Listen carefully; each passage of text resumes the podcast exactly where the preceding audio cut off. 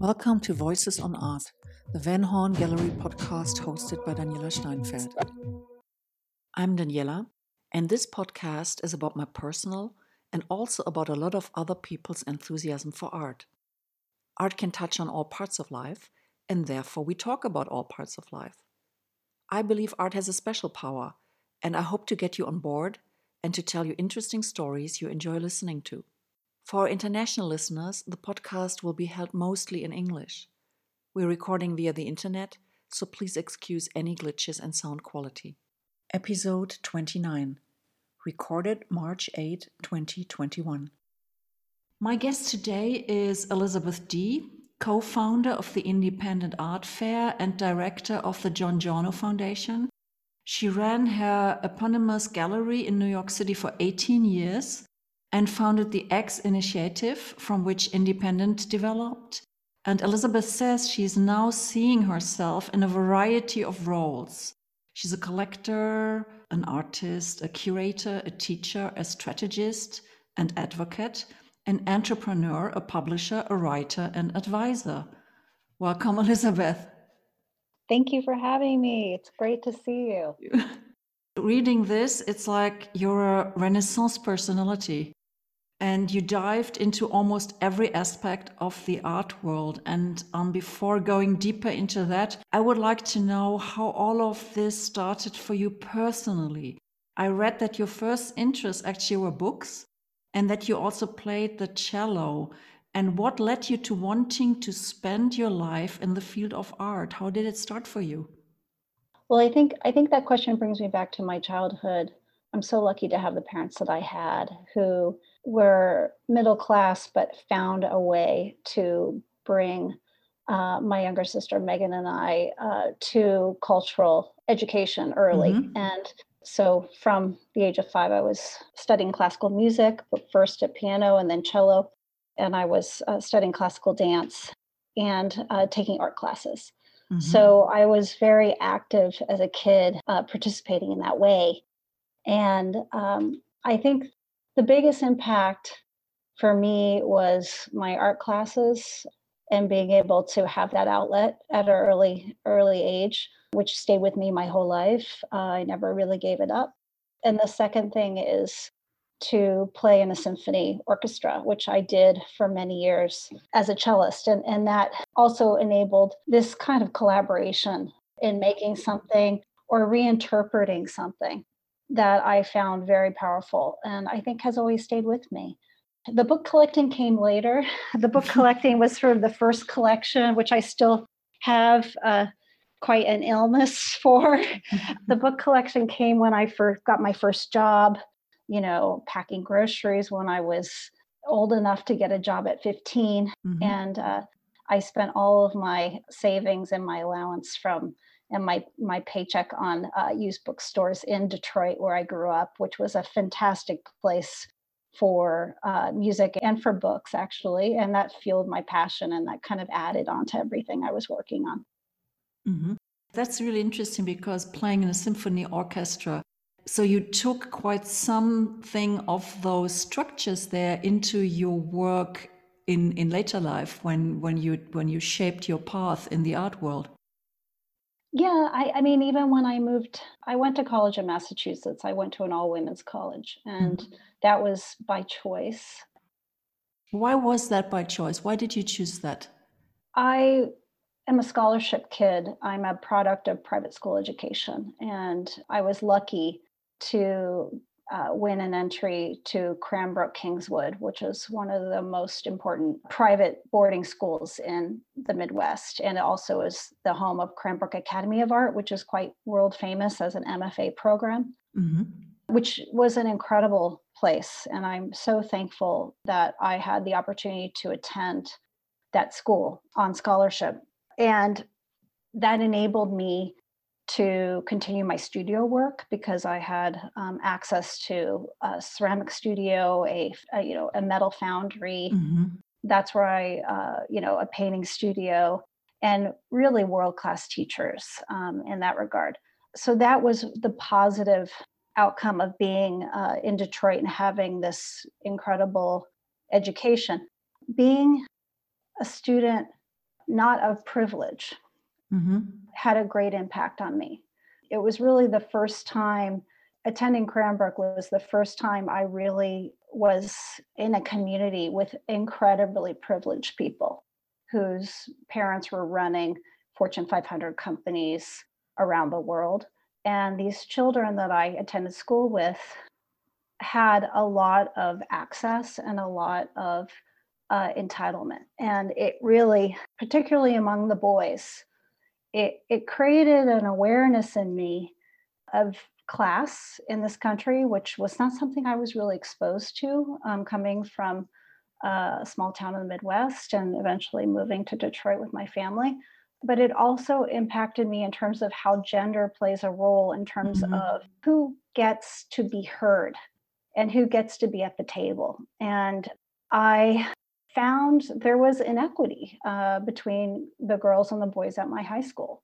Mm-hmm. And I was one, not the only person who felt that way. And a group of girls and I uh, formed a feminist reading group in high school to understand the problem uh, that we were encountering in school. And it made a profound impact on me, actually, on all of us. Almost all of us ended up going uh, and selecting women's colleges as a result of forming this club.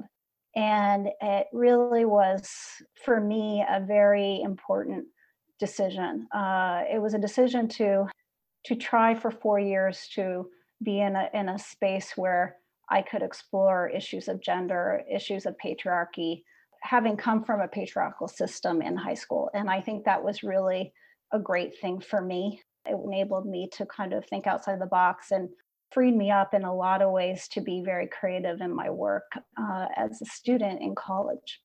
That is so interesting. And it's also what, what I found that this plays a big role for you to develop your own voice. I mean, to, to really also probably write your own rules, develop your own voice. You said yourself you became a gallery worker in New York as one of, of the first jobs in the art world. First, it was California.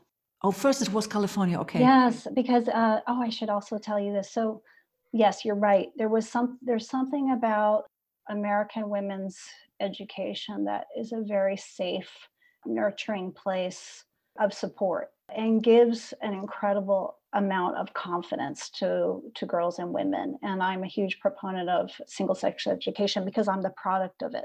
And one of the things that uh, we were able to do at Mount Holyoke, which is uh, the college I attended, was we were able to take a semester at any other women's college in the country.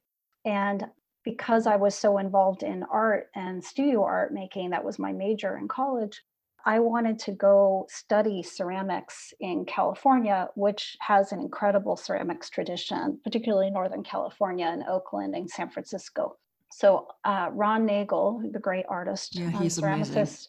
Ron Nagel was a professor at Mills College, which is another women's college in Oakland, California. And so I uh, took a semester to study with Ron and to study and to focus more on my on my sculpture. So I went out to California.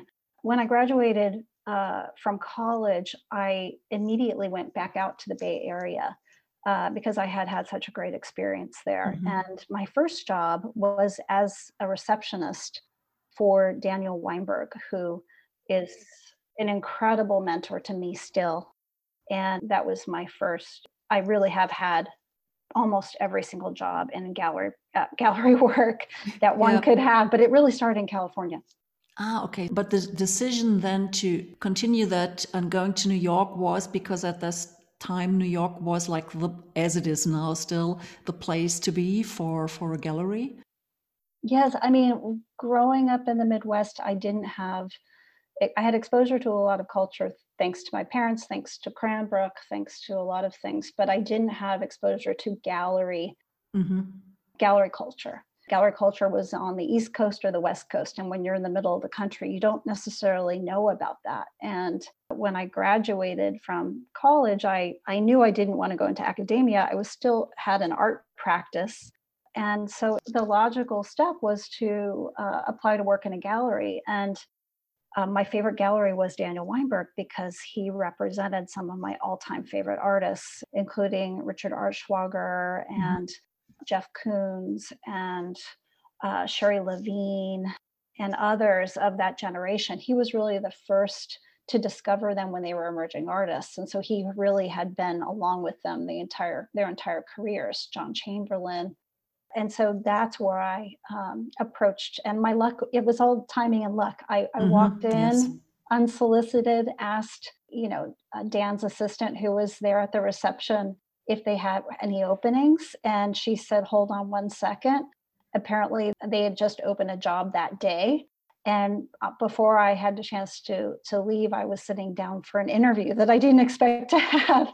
I just thought i'd be dropping off my resume so that's and i was hired and that's when it began for me. And it, was a huge eye-opening process because i was able to be on the phone with dan uh, to new york on a daily basis mm-hmm. so and then i started flying to new york to help facilitate artists uh, liaison work for dan uh, and you know, it just became clear that I loved what this represented. It was really about being in a team with the artists mm-hmm.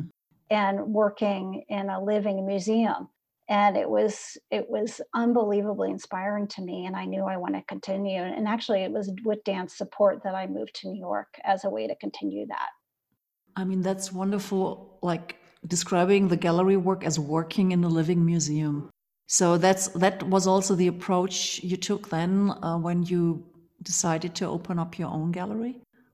Well, the decision to open up my own gallery was by virtue of there not being a career track for me. Um, you know, and and again, I credit my women's college education for not seeing the boundary and just building the you know track where it doesn't exist without really much thought about it. I did move to New York. I was still making art. Oh, okay. I was trying to, you know, uh, work between these two places, my studio and then uh, working for galleries. My first job in New York was working for um, the former president of Pace Gallery, who opened his own gallery. And then I began to work quickly after that for Luhring Augustine as a co director with Michelle Maccarone, who is in my generation. Mm-hmm. And so we basically split the you know gallery roster and she ran um, part of it and i ran part of it and i was at that point in my mid 20s so was michelle and i didn't really understand at that point what the next step for me would be mm-hmm. you know i guess you could go to another gallery maybe and direct mm-hmm. another program and would that be a path I started to question that. The other thing that I think remains to be said here is that in the 90s and early 2000s, we were paid absolutely nothing for what we did. Mm-hmm.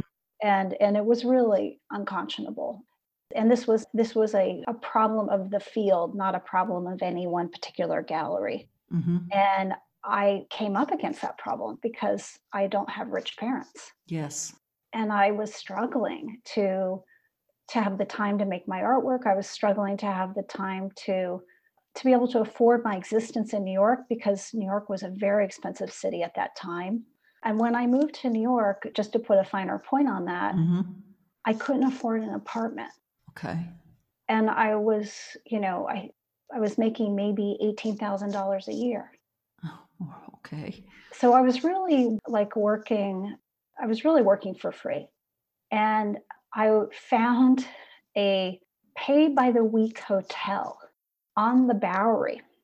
wow, okay. Where mostly homeless people lived. Uh-huh. And mostly men lived with a shared shower and toilet at the end of every hallway with about 20 rooms. And these rooms were so small you could spread your arms from left and right and touch the walls. And there was just a cot for a bed and a sink at the end. And I I can't remember how much it cost, but I think it was like a hundred dollars a week in cash you paid by Friday at 5 p.m. to stay the following week. And how did you endure that? Or wasn't it at that time so so horrible? Did you just feel that you would move on from there anyway? I mean, I was in love with New York. Mm-hmm. I was fearless because I was young. It was run by an Israeli family that was so concerned for my safety that the wife of the owner would meet me in the morning to stand outside the hallway while I took a shower. Okay. So I had that support, which meant, meant a lot to me. I still had my cello and I was practicing in that tiny room every day. And, you know, I had a sketchbook and New York was my my campus, you mm-hmm. know, and it was really a big part of my education and living alongside people who have addiction issues and have not had a home or a permanent address, you know, for decades was eye-opening to me. And it was something I didn't want to turn away from. I was there for other reasons, but by being there, I was able to save enough money to get my own apartment over a period of maybe four, five, six months. I can't remember how long I lived there, but I, I'm forever grateful for that it went okay uh, that nothing happened to me, but that I had that experience. And it was quite a shock, you know, to be on Madison Avenue and uptown and sitting with collectors and during the day. And then that's where I was living. But I, I wanted to be a part of this world more than I wanted to fear for my safety. And it's just what I did at the time. And I have no regrets. Do you think that enabled you to also run the gallery in a different way. So, where it was also about enabling artists, about producing things that wouldn't have been produced otherwise, and not only doing the sales circuit. Do you think that had an influence that how you looked at art and artists? I mean, now looking back, I have a different perspective, obviously, than maybe at the time. And I think mm-hmm. most of us and I'm sure uh, Daniela, you can attest to this too as a gallerist. You don't necessarily have a grand plan. Yeah. You are reacting yeah. and taking uh, circumstances in and kind of trying to make the best of those circumstances. And as women, and at a certain time in the art world's evolution, we were part of something generationally and in terms of the ecosystem that we wanted to find the, our most true path forward in that. And I think that you asked how did I start the gallery? I I I tell you the story about the Bowery Hotel mm-hmm. because mm-hmm. even though I was working at one of the best galleries in New York as a co-director later, um, you know, and that enabled me to at least live somewhat independently. By no means did I ever was I ever able to build a future. Yes.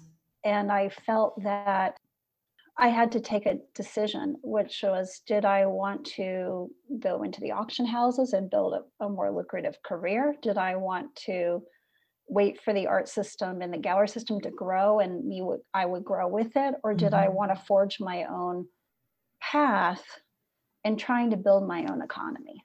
And just maybe it's the artist in me, maybe it's just the timing where we had a lot of support at that time. You might remember also for emerging artists and being a young artist in the world was very, very interesting to many collectors. I felt like the time was for me to try and work with my own generation and figure out an economic path forward. And so that's how I started. And I started just on Mercer Street between Prince and Spring in 1998. And I started through my friendship with an artist by the name of Les Rogers, who had a loft, an unrenovated loft on Mercer between Prince and Spring. And he offered me part of that loft mm-hmm. to do exhibitions. And we were part of the same generation, and uh, we were socializing with the same generation of artists in New York, our generation. And I felt many of those artists didn't have a have a platform. And so now I wasn't even looking to represent at that point. I was just looking to create a laboratory for shows and then to use my secondary market experience that I had gotten from Dan and from uh, Lawrence and Roland, particularly to be private deal uh, to support this space. Mm-hmm. And that enabled me to to work the way I wanted to work and to figure out what it meant to represent artists in my generation Mm-hmm. And then only then, then I met my first, my business partner, uh, Caroline Glasso, who has died sadly, who was an art advisor in LA, who said, You should have a gallery. This isn't a gallery. You should have a gallery. You should represent artists, and I'd like to help you do that and achieve that dream.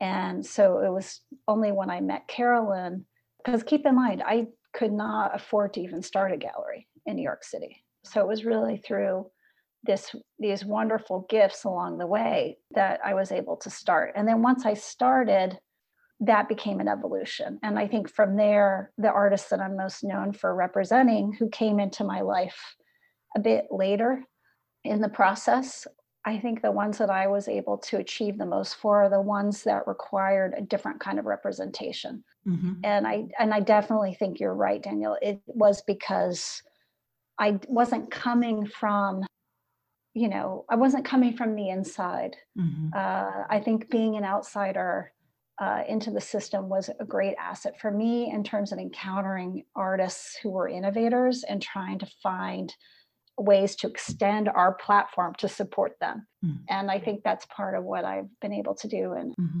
But it was never like the conscious goal going in. So it developed organically for you, but still probably it made it also possible for you to stay more fluid, to not have to just take the known gallery system and just continue it, but to really shape your own way. Yeah, I mean, I think you have to hustle like mm-hmm. crazy, you know? I mean, I think that for me, it was always that was always an interesting part of being a student of the game of art dealing was that that fact the fact that you had to fight for things.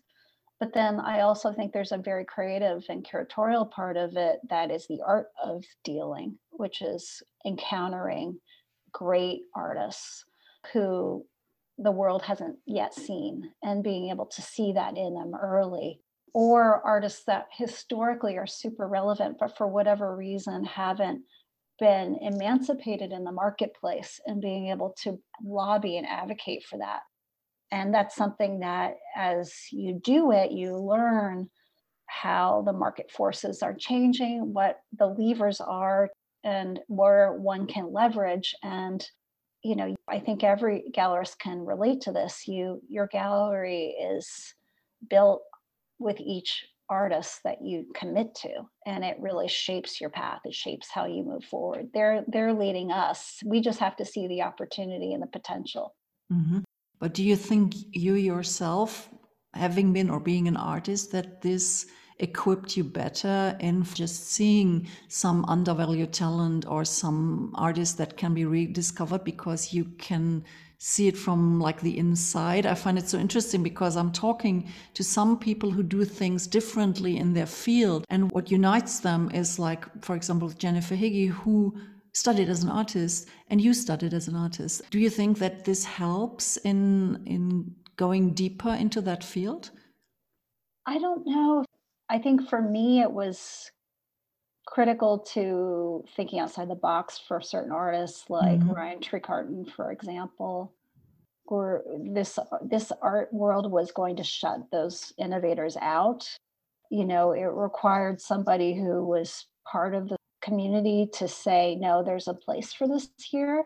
I definitely think there there is a point in which representing artists what became my art practice. Mm-hmm. And I stopped making work. And it just happened very naturally and very organically.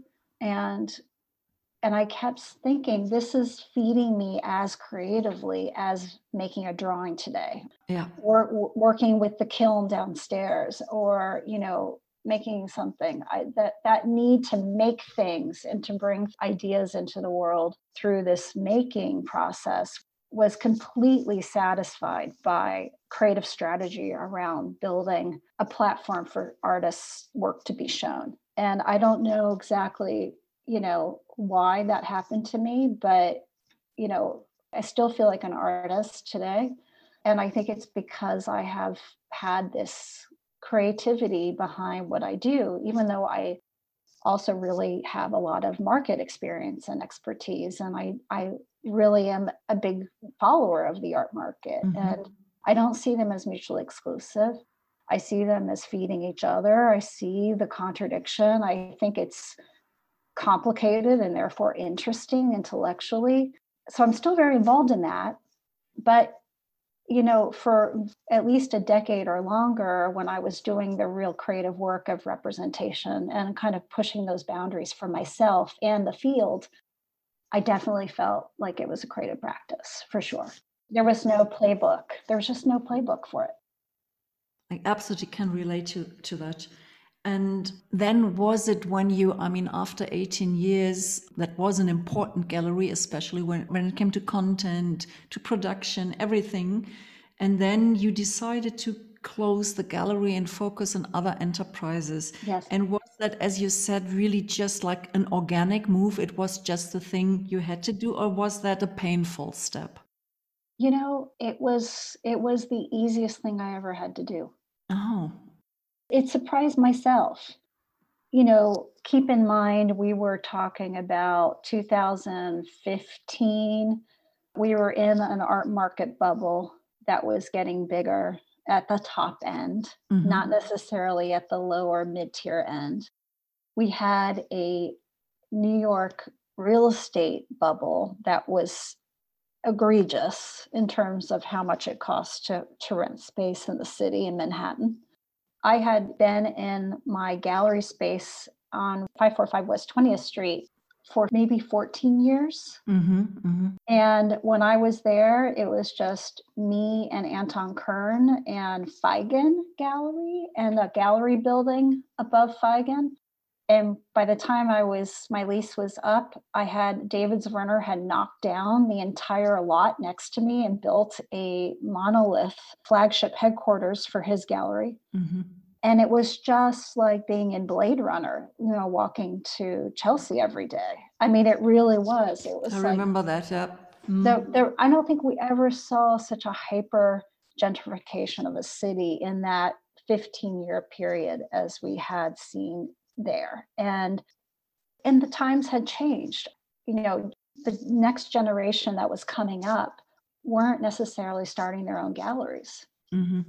Because the structure of the gallery had grown and expanded to the point where you could have a career path within the gallery yeah yeah you know it wasn't that moment in the late 90s where i was sitting as co-director of Luhring Augustine saying where do I go from here? I there was I was never going to get commission. I was never going to get partner. It just mm-hmm. wasn't. It's not because of Luhring Augustine. It was because this no gallery was doing those things. And then you know that indie ethos that our generation had in the you know being Gen X and was very well suited to entrepreneurism and building uh, independent galleries. Mm-hmm. And now we were fast forward to 2015, and that wasn't the case anymore. Uh, the people that started their own galleries had a lot of backing. Yeah. So I I made a decision consciously um, that there were things that I wanted to pursue in the gallery and I wanted to continue, but I didn't want to continue in, in that space. I wanted to find a space that afforded me some creative growth in terms of my curatorial ideas that I had. Um, I was always building a playbook of shows that I wanted to do, and I didn't always have the space to do them in. Mm-hmm. I had moved to Harlem about three or four years prior to that, maybe in 20, 2012, 2012, 2011. I have to check the date on that. But I was a resident of the Harlem uptown community. Uh, a lot of art world people were living up in the neighborhood. And I really thought maybe it would be interesting to, at this point in my life, go out on my own and not necessarily be on the Lower East Side or Chelsea, but really just to have a space that stood alone and Gavin Brown, my neighbor, was doing the same thing uh, at that time. Uh, he was preparing to open his space in Harlem. And I had was a lot of galleries on the Upper East Side and in Chelsea who were interested in coming uptown. Mm-hmm. And I was even helping a building concept where all of us would potentially go in into one building together. And that was a big project in 2015 and early 2016. So the idea was first to bring the gallery to Harlem, but to do it with other galleries. And I had found a space for that, but that space didn't end up working for everybody for lots of reasons. So we were all interested in finding another space. I had found another space on Fifth Avenue and 126th Street but that space wasn't was only for one gallery. It was 14,000 square feet on two floors and it was a perfect space for me but not for everybody else.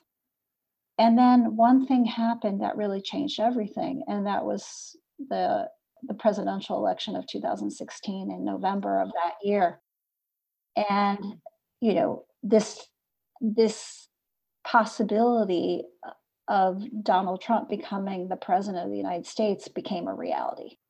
And I can't tell you how that impacted New York and that impacted everything. And overnight, um, the gallerists that were interested in coming up to Harlem were like, I don't think now's the time. Okay, wow. We're in, we're in shock. We're in shock. What is happening to this country? We have got to understand, get our heads around the situation that we are now in that none of us could have ever imagined being in nine months ago. Mm-hmm. And I, my lease was up. So I said, I'm going to move forward and I'm going to move to Harlem. And in fact, that decision felt more relevant for me after Trump. Mm-hmm. Because I was like, you know what?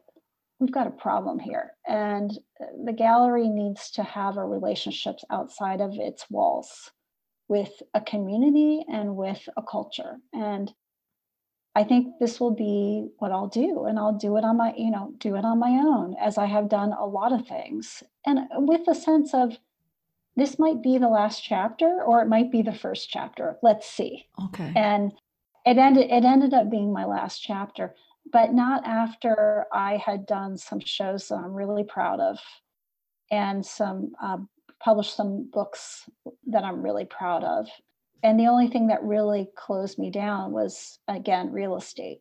Our mm-hmm. building was set to be a development site, and I was not able to to stay there for a 10 or 15 year period. I wasn't able to plan shows uh, because it was going to be developed into a multi story building. And that was happening all over New York. As you know, the development of Chelsea was very much a part of that, but it was starting to happen in Harlem too.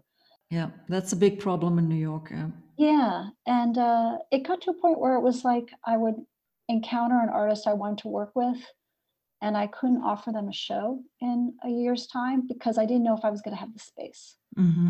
And and I think that creatively was the decision for me of okay, look, I could I could really stop this. The other thing I think that remains to be said, which we haven't talked about because we've just been talking about the gallery and the gallery ecosystem, but independent. Oh, absolutely. We, we need to talk about that because that's such an important thing you developed.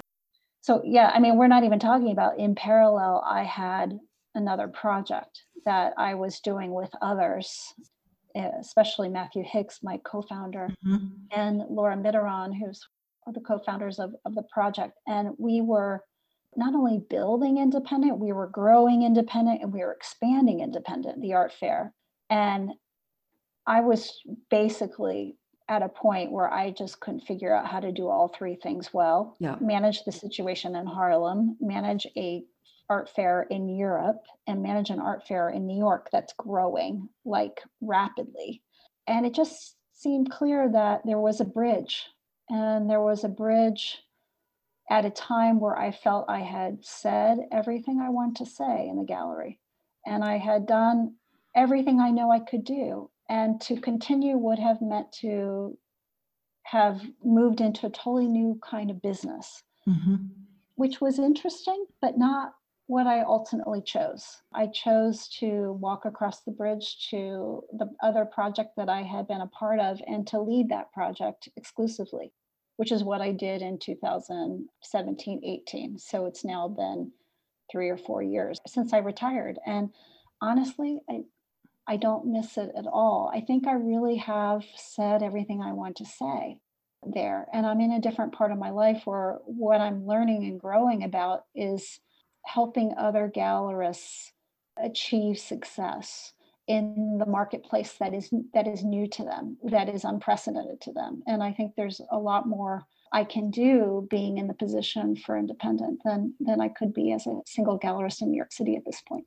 I absolutely understand that also because you started independent from the point to be a more creative, better art fair for galleries to support galleries. So you started a gallery to support artists, you started an art fair to support galleries, and you are now one of the expert how to develop a gallery, how about the gallery structure and everything. You are one of the co-founders of Independent probably you say a little bit how you started independent, but also, which is a jump into the present, what can independent play for a role now and in the future under these very changed circumstances? Yeah, I mean, uh, when we started, independent was the brainchild of my generation of gallerists and our mentors, mm-hmm. like, or people we admired who reflected our values. So whether that's Maureen Paley in London mm-hmm. or Modern Institute in Glasgow. And I think this comes out of that thing you brought up earlier. When you're working with artists that don't fit in, uh, it's very hard to bring them to an art fair. Mm-hmm. Exactly. And uh, I was, you know, representing artists like Josephine Meckseper, whose work is hyper political and who works with non-traditional materials. I was representing Ryan Trecartin. I was beginning to work with Adrian Piper. So I was thinking through how this 20th century dinosaur called the art fair mm-hmm. uh, is so critical to galleries in terms of meeting new collectors but it's so difficult to make it relevant as a place that artists want to make work for. Absolutely. Yeah. So, particularly artists that have a social, political, or technological agenda, it was really a challenge. And I was very curious about that problem because you know, I was on the art fair circuit at that point. I was lucky enough at that point to have been in, you know, the Friezes and be on the, you know, selection committee of, of a fair like Artissima and seeing the other side of how these fairs were put together and how they were organized. And I was like, this is bullshit. like, this is absolutely criminal, in my opinion, because there are great gallerists who are not getting a seat at this table simply because they don't have access to socially to a group of colleagues who are making these decisions and that's absolutely. wrong yeah that absolutely. is absolutely wrong and you know i was also on the art forum berlin committee mm-hmm. Because christian nagel brought me on early on who's another mentor of mine and someone i greatly admire uh, who I am able to have these conversations with also. And, you know, I just felt like here we are, we're all aware of the problems. But if I go to the bathroom and there's a vote happening, that person may not get in the art fair. Like, mm-hmm. you know, it just felt so unclear. Uh, why, and it was not transparent. And you never had any feedback of why you were able to be accepted or not. It was not merit based at all. Mm-hmm. And and I found it was really something that everybody was frustrated by. On top of the fact that you know the biennials were rising in prominence and number, and most of our energy as gallerists was in helping artists and museums produce shows for biennials and museum shows. And I couldn't figure out how we could make the fair model work for artists to make commission work from. And I couldn't figure out how to make the fair limitations work for our generation. And yet, at the same time, if we didn't do those fairs, we wouldn't have the visibility we needed to compete. And it just felt like I couldn't see a solution. Yeah. And I knew it wasn't sustainable And I didn't know how because I was young myself, but I knew that we were all talking about it endlessly. And that's when a group of us decided to do something about it, which was hey, there's this building. It's the former Dia Center for the Arts. It happens to be empty. We could potentially rent it and we could try something.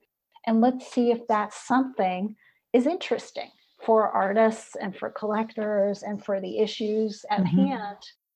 And let's also see if it can be cheaper because these costs were going up. And we did one fair and it was unbelievable. I mean, the level of enthusiasm from collectors was off the chart. And to they were just like, thank God, an environment that I actually want to see art in, you know. And the European gallerists and the UK gallerists that came over were showing art that had no representation in New York at the time. So we were missing a huge part of uh, what was coming up in Europe, and and that was really welcomed and very well received.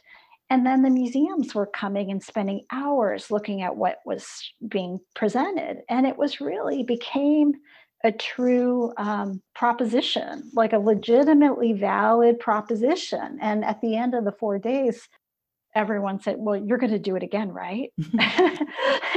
and I and and and I said to everyone, "Well, who's going to run it?" And they're like, "Well, you're going to run it." And I was like, "Ah, uh, okay, sure, let's do that." You know, it was just you make those decisions at the time. It wasn't my big ultimate goal to own an art fair or be one of the few uh, women owned businesses in the field, but it just sort of evolved that way. Mm-hmm. And we kept growing with the times. And fast forward to 2016, at that point, we had done five fairs, six fairs.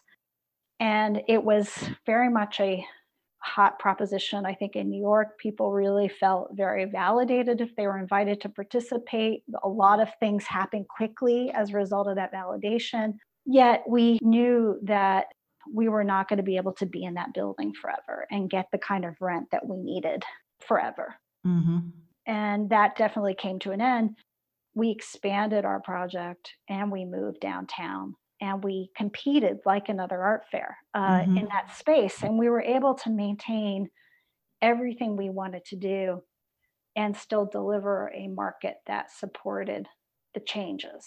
And we were able to continue to harness the art market as it underwent those changes so that it was still profitable and valuable for artists and the galleries that support them to be there. And and that is something I'm extremely proud of because it was very, very difficult to go through the evolutionary changes of the art market during this time the costs uh, associated with running a gallery or a fair are ridiculous. And somehow we were able to still deliver value. And that's something that even today, you know, with the fair that we had, which was the fair right before COVID hit, which was a strange week for everybody internationally, you know, to to have the feedback even in 2020 when we were did the last art fair, uh, that 67% of the sales that galleries made were to new clients. Mm-hmm. is telling is and i know that is a multiple of what the big blue chip fairs are doing at this time. I knew that we still even going into the biggest crisis we've ever seen with covid that we were going in as the strongest player in the fair space. Not the biggest but the most sustainable. So that's why i'm doing what i'm doing now Wow, I see that it's one of the few models. Also, when you talk about independent, when you talk about the gallery system, it's one of the few models that even deals with innovation because it's obviously everything's going to be changing and, and we have to deal with it in a positive and developing way. And how could that way look? I mean, I just saw that independent will have also new location Yes, thank you for bringing that up because I love to share more details about what we're planning. We did some things at the ongoing of the pandemic that I think have really informed the decisions we have now taken. Mm-hmm. One of the things that we did, obviously, was to check in with the galleries and to see how they're doing and what they need from the market that is shut down essentially. Yeah. And this massive revolution in digital, which happened almost immediately, was a game changer for them. And so we have been involved in discussions with galleries as a confidant and a consigliere and a system of support which has brought us much closer to the galleries and what they're facing. And they're facing very different opportunities and challenges during this unprecedented time. But there were commonalities that were beginning to form. And you have a real bird's eye view of the market when you're talking to 80 galleries across the world who are specialized in everything from South America to Europe to Asia and beyond and you really do form a an understanding and a bird's eye view onto what's really happening for them what is working and what is not working and what they're going to need once we come back. Yes. So that was the first question and we continued and have continued to have that very intensive conversation. But the second thing we did was we uh, commissioned Clare McAndrew of the Art Basel report of arts economics, who's the leading arts economist in the field, to sit with our client base and invite them to share information with her about how they're thinking about buying, mm-hmm. how that's changed during COVID, how that might look once we return and how much they're spending and what they want to spend it on and what motivates them. And this was really the, I would venture to say, the first ever study of an art fair's client base. Mm-hmm. And that told us everything we needed to know. Yeah.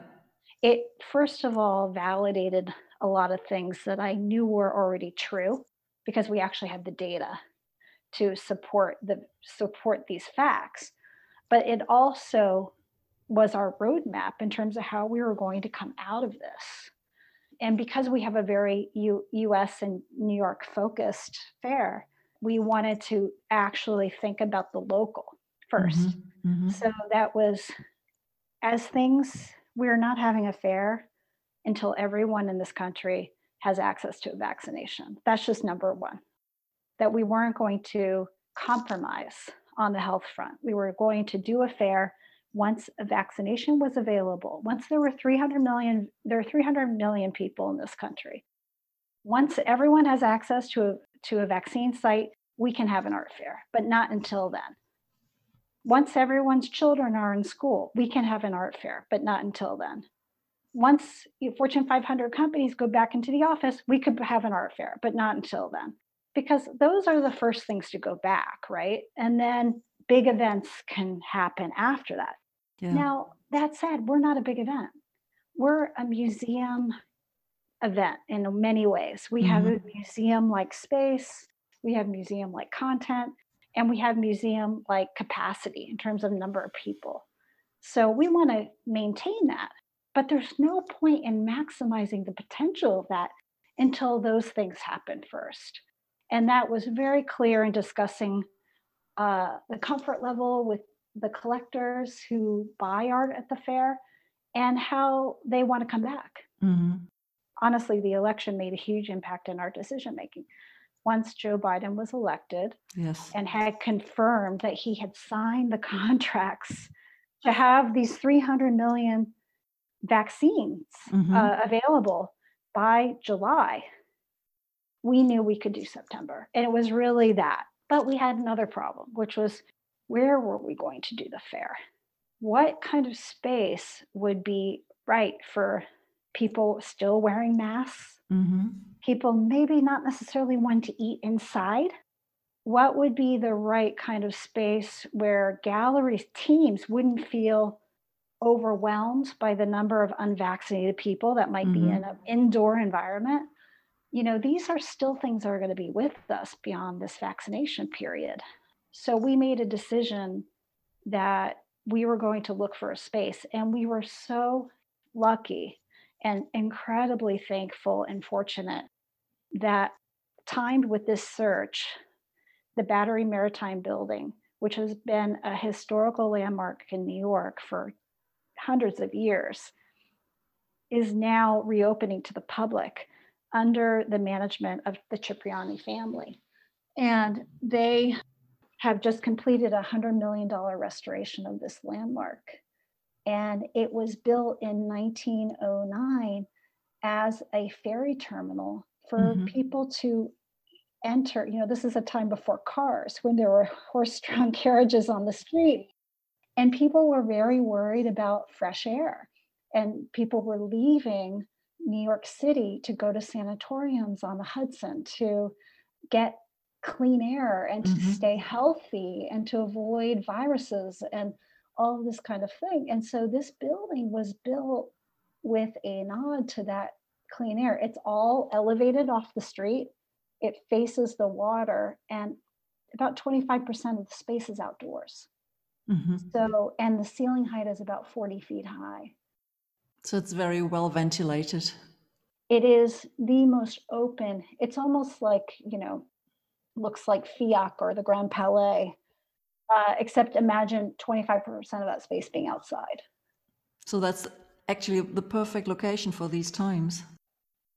It was the perfect location. The only thing that we needed to concede on was the number of exhibitors. It's going to be smaller, much more focused, 40 galleries, which, you know, given the fact that our collectors come for an average of three to four hours, is still really quality time and really quality offering for us. So we're very excited about it and uh, we can't wait to welcome it. We think it's going to be the first re- true reunion in New York City of the art world. And we're just really looking forward to sharing it with everybody and doing this is really going to be a fair for New York City this year. And we're really excited. Mm. I mean, I think that that is the general idea that that it has to be more local, and this will work out very well in in the parts of the world where the communities have a strong uh, artistic society. Um, so you can do local, more local events, but still we have to stay international in our connections. Yes. So, yes. Um, yes. So how do we do that? Well, the galleries will be European and UK and mm-hmm. South American if possible, and then obviously New York and LA and mm-hmm. you know Chicago and yeah, we are really we have already confirmed galleries from all of those areas. A lot of this is going to be dependent on how, particularly, I, am very worried about Germany. I'm very worried about France. I'm very worried about the vaccine rollout in the EU. I think yes. it's a nightmare. Mm-hmm, it is. I mean, I do have faith, though, that the EU is, you know, that it will get its act together. We, it's just coming on very, very late. But I don't really think that for a lot of galleries, New York is somehow not an option for them if they don't live here. I mean, what what is important about New York is that it's not a local community. Mm-hmm. It's an international community that spends time in New York and for a lot of our European and UK and West Coast galleries that haven't been to the city, this will be this fair will be the first time they see their clients in 18 months. And these people are not getting on a plane and going to Europe in September for other fairs. So, a lot of decisions right now are being made in the non American community about how do we access our biggest art market and what's our timing. And everybody is making a different decision about that right now. And that's just the nature of what this is. And we have to play that out. But I do think you'll see my prediction is that the fair season will begin in America in September in a modified form. And I think we do need to get back, and it doesn't have to be turning the water on full stop. You know, I think we have to gradually turn that dial. I think we'll get into 2022 and we're going to see a beyond recovery in the American market. I already see the recovery happening now. I think we're going to be shocked at the level of recovery and how quickly it happens. And I think we'll be in good shape to to start getting back to our new version of normal, whatever that is in 2022. Mm-hmm. That would be something I really, really would like to explore with you, like the new normal. We could do a second one. I definitely would be very happy to return and continue talking about the future because I think where we're going is very, far more interesting. Yes, that's so crucial. I think that leads a little bit to the future. My, my last question to you is that in a recent interview you stated what world we want to return to is a question we should all be asking ourselves.